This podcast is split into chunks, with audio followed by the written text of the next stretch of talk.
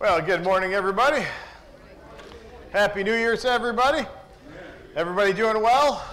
Want to say, uh, you know, welcome to our guests. I know we have a couple of guests with us, and that's not Darren and Susan, right? I mean, they're family, right? You know, Darren, some people move away for a short period of time and then they come back. so I'm just saying, it's never too late, brother. It's never too late to come back home. You know, as we look at the, uh, the message here on the screen behind me here this morning, we're going to be talking about the new year. I mean, it's, uh, it's a new year. It's a, it's, a, it's, it's a time of refreshing, a time of renewing. And I wanted, I wanted to talk about the new year because we, who here has made resolutions this year? I, I did, I read some articles about resolutions. If you made a resolution, I want you to raise your hand. Okay, very few people in here made a resolution. How many people in here this morning have uh, goals that they're trying to attain for this upcoming year? Raise your hand. Okay, so you have some goals, right? What's the difference between a goal and a resolution? There is no difference. A goal is a resolution. And so I want us to ask ourselves when we think about our faith, when we think about our goals or resolutions, however you want to state it, how often do you attain those goals? And I, say, I asked that question because I was, I was reading some statistics. Um, I read a couple articles, and it said basically that 38.5% of Americans will, uh, will make some resolutions. And most of that 38.5%, the article said, were, they fall in the demographic between 18 to 34 years of age. And it says as you get older, then uh, the number of people making resolutions become less and less because they realize it's futile because they never actually did it when they were younger, so why make them while they're older? And so that's why there's probably only a couple hands that actually went up when I asked who made a New Year's resolution. There was literally, I think, less than five. And so I want to just give you a couple of the statistics that, that we've seen here because, you know, why do we value our physical, emotional, and spirit, spiritual growth so little? And I say that once I give you these numbers, it'll actually make more sense. Why do we value our physical, emotional, and spiritual growth so little? Why do we quit before we even barely begin when it comes to resolutions, when it comes to goals, when it comes to things that we say that we want, but we really don't even put a lot of effort into attaining the things that we want, you know? In fact, here are some, st some startling st statistics. Like I said, 38.5% of 350 million people made some New Year's resolutions. 20% of those break their resolutions by the end of the first week. 31 lose their resolutions by the second week of January, and 40% do not last more than one month with their resolutions. And out of that number, only 9% will actually attain the goal, the resolution that they set out. And so I would ask ourselves the couple questions based with those numbers in mind. Why do we value so little our physical, emotional, spiritual growth? Why do we quit so easily when we say we want to do something and yet 20% of us don't even make it six, seven days? 40%, 30% don't make it two weeks. 40% don't make it past the month. Me and, J me and Aiden were riding by the gym the other day, and we noticed that Planet Fitness was packed. packed to the gills. I'm going to lose some weight. I'm going to exercise. Well, you see where these numbers line up with those thought processes. For many Americans, brethren, the lack of commitment to their own resolution is mirrored by the lack of commitment to their faith. This is part of the article that I was reading.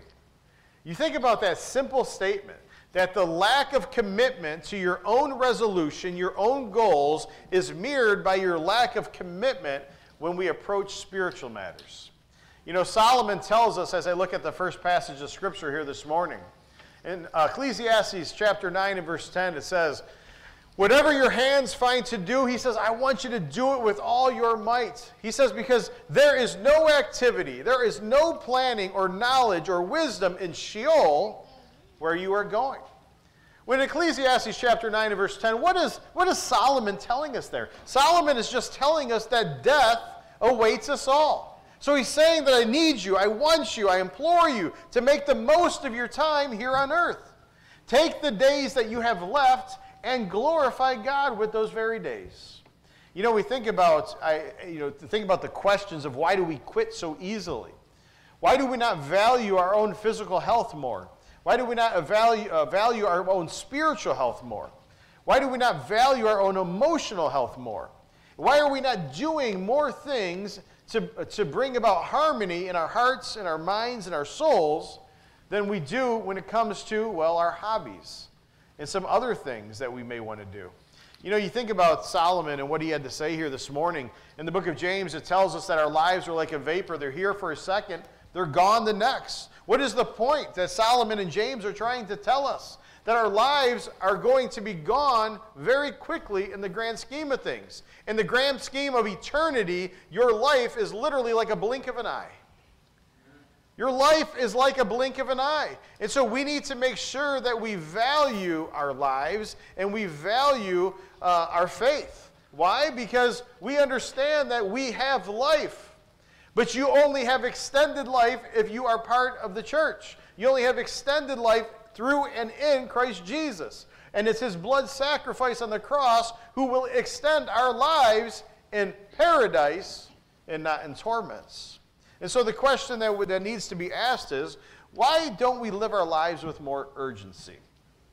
Why don't we live our lives with more urgencies when it comes to our spiritual matters? So many of us get caught up in our careers, we get caught up in hobbies, we get caught up in miscellaneous activities that we have forgotten what matters most. In the book of Matthew, in Matthew chapter 6 and verse 33, the scriptures tell us, But to seek first the kingdom and his righteousness, and all the things in which you need will be added unto you. So now, this new year is upon us. And as we enter into 2023, we need to reevaluate our priorities. Who here, leading into or this past week, has stopped to reevaluate your priorities? I want you to raise your hands if you've actually reevaluated your priorities. And there's only a very few hands that have just went up. Why have you not evaluated your priorities? How do you know how you're doing if you're not regularly evaluating your goals? your priorities, your resolutions, whatever you want to call it. You see, there's a reason why I and other preachers and other Bible study teachers, uh, we encourage people to evaluate their faith on a regular basis. How do you know if you're failing in an area if you don't take constant stock of where you stand in said area? And so, brethren, that's why it's so very important that we do these things. We also need to be aware, and we need to be more aware of how we're spending our time. Because time is the most fragile gift you have. If you watch the news, and you've heard me say this before, you know, tomorrow is not guaranteed. It's not a scare tactic, it's just the truth. Tomorrow is not guaranteed. So you might want to get your act together today. And when I say get your act together, I'm talking spiritually speaking. And sure, there's other areas of lives that, that, other areas of our lives that we can get that we need to get uh, that we need to get in order, get in check. But we need to make sure that we're not wasting the most precious gift that we have, and that's time. Benjamin, Benjamin Franklin once wrote, he said, Do you love life? Then do not waste time, for that is the thing that life is made of. If you love life, do not waste time because that is the thing that life is made of. Our use of our time determines success or failure. Amen? And so, why is it that if our use of time determines success or failure, do we not value how we're spending our time more often? Why is it that most of us haven't actually evaluated where we're at in regards to our, our priorities, our goals, our resolutions? So, brethren, when we look at this lesson here this morning, there's a few things that I want us to take away from it. The first is that we need to be resolved to stay in the race. I'm going to give us about five or six different things that I need us to that I need us to really focus in on, that I need us to hone in on here this morning. Because surely it is fitting that if you're going to make some resolutions, if you're going to have some goals, we need to make sure that some of them are biblical, some of them are spiritual in nature. And the reason why I asked, and I started with some of those statistics, there's some of us I know that have the daily Bible. And there's some of us I know that follow along with the daily reading plan. plan. How many times have you started a daily Bible reading plan and you haven't got through February, March? Usually you're into about Leviticus, hopefully, by then, and boy, it gets tough, right? And if you haven't read Leviticus in a while, trust me, it's a tough read, right? Exodus ain't no, uh, isn't much better either. But we get into the law, we get into some of those different things, and we start to slow down, we start to lose interest, we start to just, well, find excuses for why we're not going to read the Bible through this year. And so I would ask you, as a Christian, who here's read the Bible all the way through? And you don't have to raise your hand. I want you to think about that. If you're a Christian, have you read the Bible all the way through? And even if you haven't read the New Testament, because last time I checked, we're, uh, or the Old Testament, last time I checked, we're New Testament Christians. Amen? Have you read at least the New Testament? Have you read the New Testament all the way through? And how often do you read the New Testament all the way through? In order to make sure that you're living according to how God would what God would require of you. Does God have certain requirements that we as Christians need to meet? Right? Does God have requirements for salvation? And the answer is yes. Well, how can you know what those requirements are if you have never actually even read the requirements? And so there's reasons why I want us to, uh, I asked the question about goals and resolutions. There's reason, reasons why I'm asking us to, to consider how often we quit, how often we fail when we set resolutions, when we set goals, when we, uh, when we prioritize our very lives. Why is it that we, we fail to live up to the things that we even prioritize? You see, brethren, it's because oftentimes we quit too easily. And I want you to think about that question when you leave here today. Why is it that I quit on myself before I really even get started? How many people here have ever wanted to learn a new language? How many people here have ever uh, wanted to learn a new instrument or learn an instrument, learn how to play an, any instrument, right? How many people here wanted to lose some weight? How many people here wanted to, to make exercise a, a, a, a part of their daily routine? How many people here wanted to read through the Bible? How many people here, you could just keep on filling in the list, right? You can just keep on going down the list. How many of those things have you accomplished?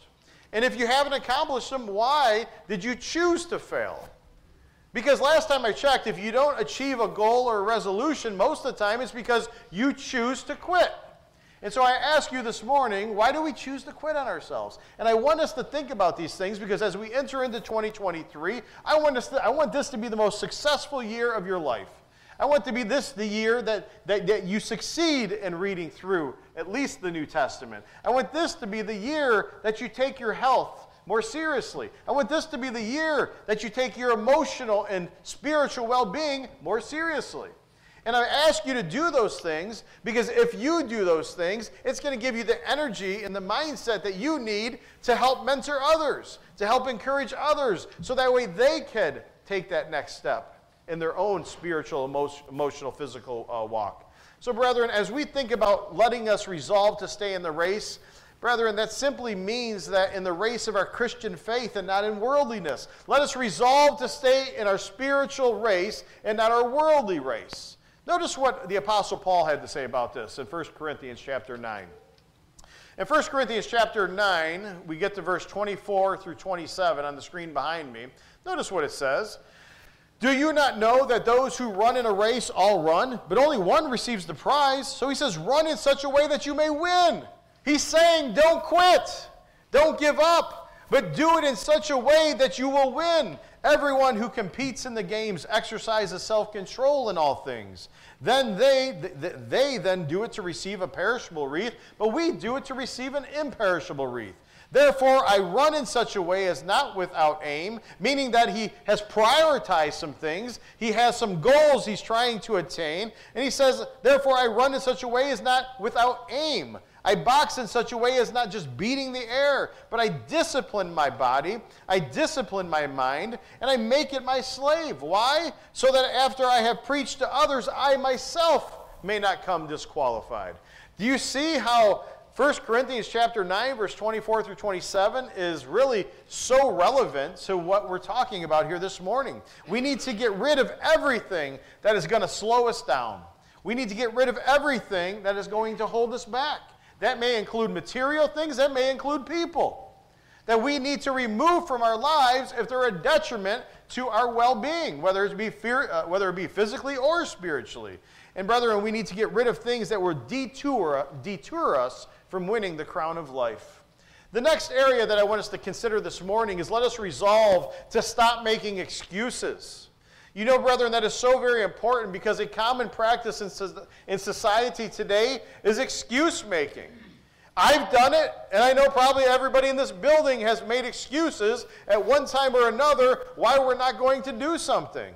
And many times when we fail to do what God has commanded us to do, we start to make excuses. Instead of just taking responsibility for our shortcoming, we decide to make excuses. And so many in the church today, they take lightly the command to, well, come together to worship God. Why is it that we have members that used to be members here that no longer worship the Lord their God? They say, Oh, I'm a Christian. Oh, I still love the Lord. I still believe, but they haven't sat in a pew amongst their brethren in months or years. Brethren, let's make sure that we call upon them, encourage them to come back to the Lord. Come back to the church family. Last time I checked, Hebrews says we are to encourage each other as we see the day drawing near. So the, the, little empty pews, the spots in the pews that you see where somebody's been missing, maybe it's been for a few weeks or a few months or heaven forbid years. Let's reach out to them. Let's encourage them. Let's be bold if we have to as we talk to them. Because, brethren, their lives, spiritually speaking, are on the line. They're not guaranteed salvation if they walk away from the Lord. It's not enough to just believe in the Lord, brethren. You have to practice your faith. So, brethren, many in the church today, they take too lightly the command to come together to worship, to love your neighbor as yourself, to forgive others and be merciful, to honor your mother and father, to go the extra mile, and so and so many other things that could be listed. Too many of us are making excuses and we take it too lightly. Usually, brethren, when a failure happens, we fail because we fail to live according to God's instructions. And that is why we have to understand that how does God speak to us today?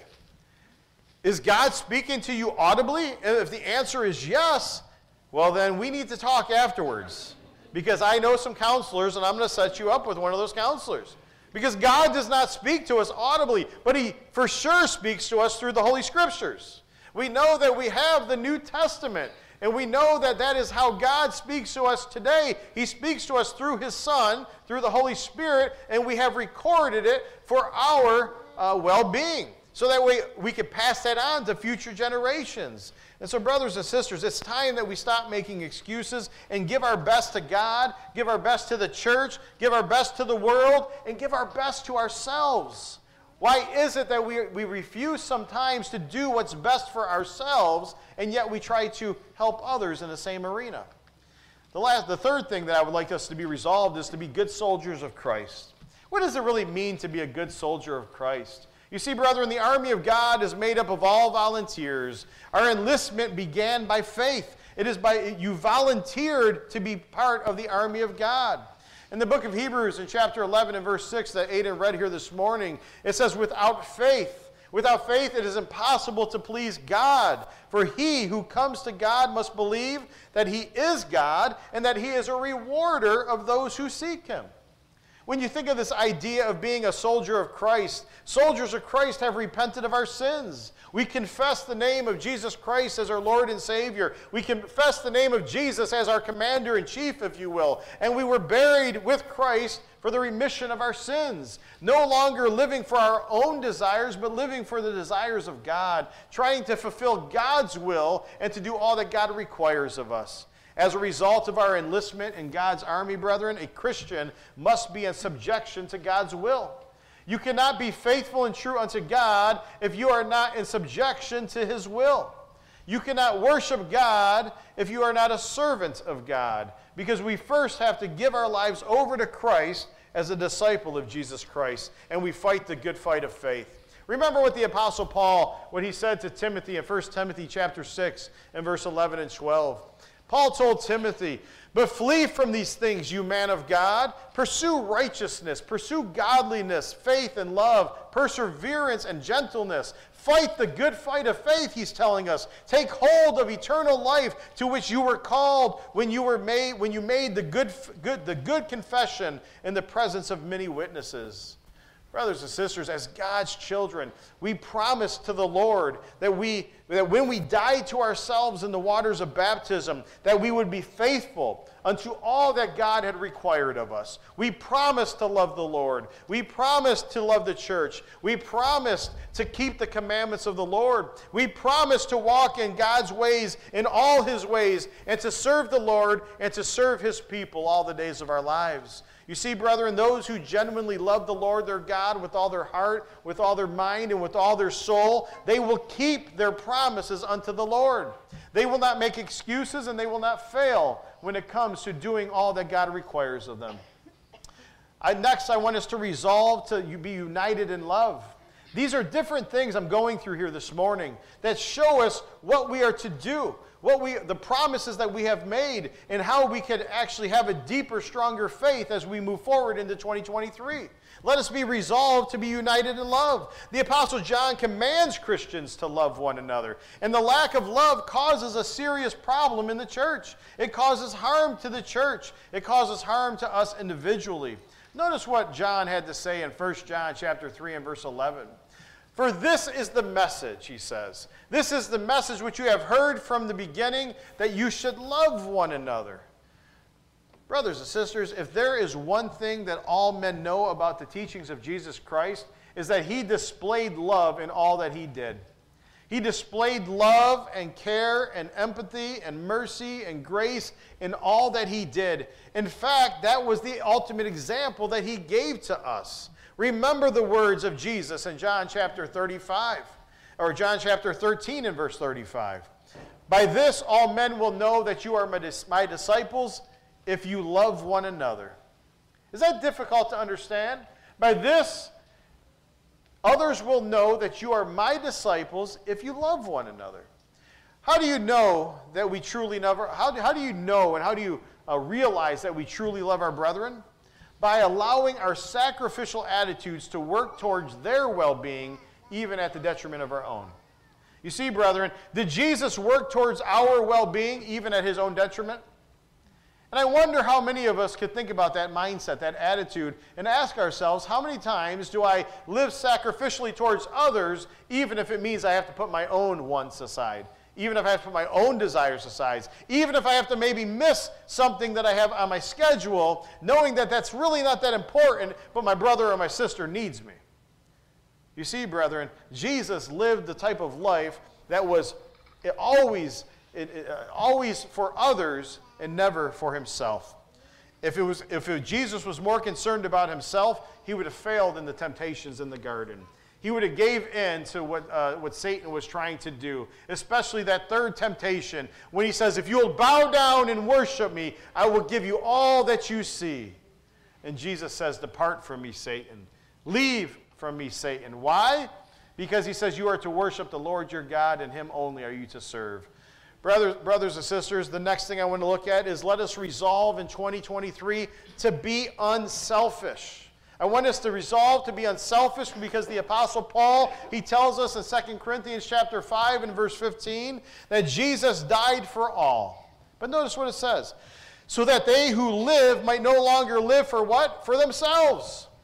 Exactly what I've just been saying. So that they no longer might live for themselves, but for him who died and rose on their behalf. Brothers and sisters, Jesus deserves our, all of our glory. Amen.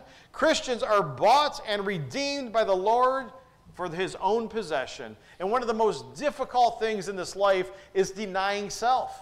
We understand that we live in a selfish society, we just do. And one of the most difficult things is to de- deny myself and to, and, and to de- deny myself for the betterment or for the good of others around me. Too often, I'm only concerned about my thoughts, my well being, my ambitions, and not necessarily that of those in the Lord's church. Brethren, to be a disciple of Christ, we must always look to do God's will. I want you to listen to what uh, Jesus had to say in Matthew chapter 16. In Matthew chapter 16, and verse uh, 24 through 26, it says, Then Jesus said to his disciples, If anyone wishes to come after me, he must deny himself and do what? Take up his cross and follow me. For whoever wishes to save his life will lose it, and whoever loses his life for my sake will find it. For what will it profit a man if he gains the whole world and yet forfeits his own soul? Or what will a man give in exchange for his soul? Brothers and sisters, the love of Christ compels us to deny ourselves, just like Christ gave up his power. Christ gave up his power, his glory, his majesty, as we learn in Philippians chapter 2, and he, as he had done as the things that he had before the foundation of the world. He freely took on flesh. He freely became man. Also, he could teach his creation the new covenant. Also, he could die a horrible, painful death so that we may have an opportunity at heaven, that we may have an opportunity at salvation. He took upon the pain and the sorrow of the world so we may have a chance to live. Brethren, in 2023, let us resolve to have a godly influence on others. Having a godly influence on others is absolutely crucial. In the book of Philippians, in chapter 1 and verse 27, the scriptures tell us Conduct yourselves in a manner worthy of the gospel of Jesus Christ, so that whether I come and see you and remain, or whether I come and see you or remain absent, I will hear that you are standing firm in one spirit, with one mind, striving together for faith in the gospel. Brothers and sisters, let us let when we look at this information here this morning, like it or not, how we conduct ourselves, how we live our lives in, the, in this world, it matters. You know, we are representatives of God, we are representatives of the Lincoln Park Church of Christ. And how we conduct ourselves matters. If we wish to attain the goals that we set for ourselves, spiritually speaking, we have to be mindful of our conduct. We have to be mindful of our actions, our words, and everything else that goes, uh, that, that, that goes along with being a Christian. And so I implore you, I encourage you to think about your faith, to ask yourself, am I stronger in 2023, or am I stronger now entering 2023 than I was as I entered 2022? Meaning, what did you do with 2022? How did you grow? How did you mature in 2022, spiritually speaking? Did you grow and mature? And if you didn't, why? What, what hindered you from growing? What hindered you from becoming the best version of yourself for the good of the kingdom, for the good of the church? You see, I'm trying to challenge you this morning because there's only 9% of 38% of 350 million people who made resolutions who even keep them. And we know how many people start uh, the Bible reading programs that never finish them. And I know some of us have read the Bible, some of us have read the Bible multiple times. But how many of us have failed? And why have we failed? Because we didn't prioritize it. Why don't we show up for Bible study on Wednesday night? Because we don't prioritize it. Why do most of the congregation not show up for Sunday morning Bible study? Because we don't prioritize it. I'm stepping on some toes, I understand that. But, brethren, I need you, I implore you, for your own spiritual well, uh, salvation, to prioritize your faith. Prioritize your walk with Christ. You voluntarily went into the baptistry. You voluntarily promised God that you would do all that was required of you. And yet, some of us are not even doing the most basic things. So, why do we quit so easily? Why do we give up on ourselves so easily? Brothers and sisters, lastly, let us resolve to support this congregation. I love the church of our Lord and Savior Jesus Christ with all my heart. I myself need to do a better job in 2023. And I would hope that each of you would think about your own faith, your own work when it comes to this congregation, and ask yourself, how can we all become better? How can we all become stronger? Let us look at ways that we can help this congregation to, to thrive as we enter into this new year. We can help this congregation by living holy lives. We can help this congregation by giving of the elders our, our complete and full uh, uh, support. We can help this congregation by promoting love and unity within its ranks. We can help this congregation by never bringing shame upon it. We can help this congregation by giving cheerfully of our financial means and giving cheerfully of our time and our resources to the betterment of our ministries and this congregation. We can help this congregation by regularly inviting friends and family. When is the last time that you invited a friend, a coworker, a family member? Some of our kids do better than our adults in, in inviting their friends to worship. Why is that? Why do congregations have to have a special day of the year, invite friends or family weekend? Why are we not inviting friends and family throughout the year? Do they not need Jesus? Do they not need salvation?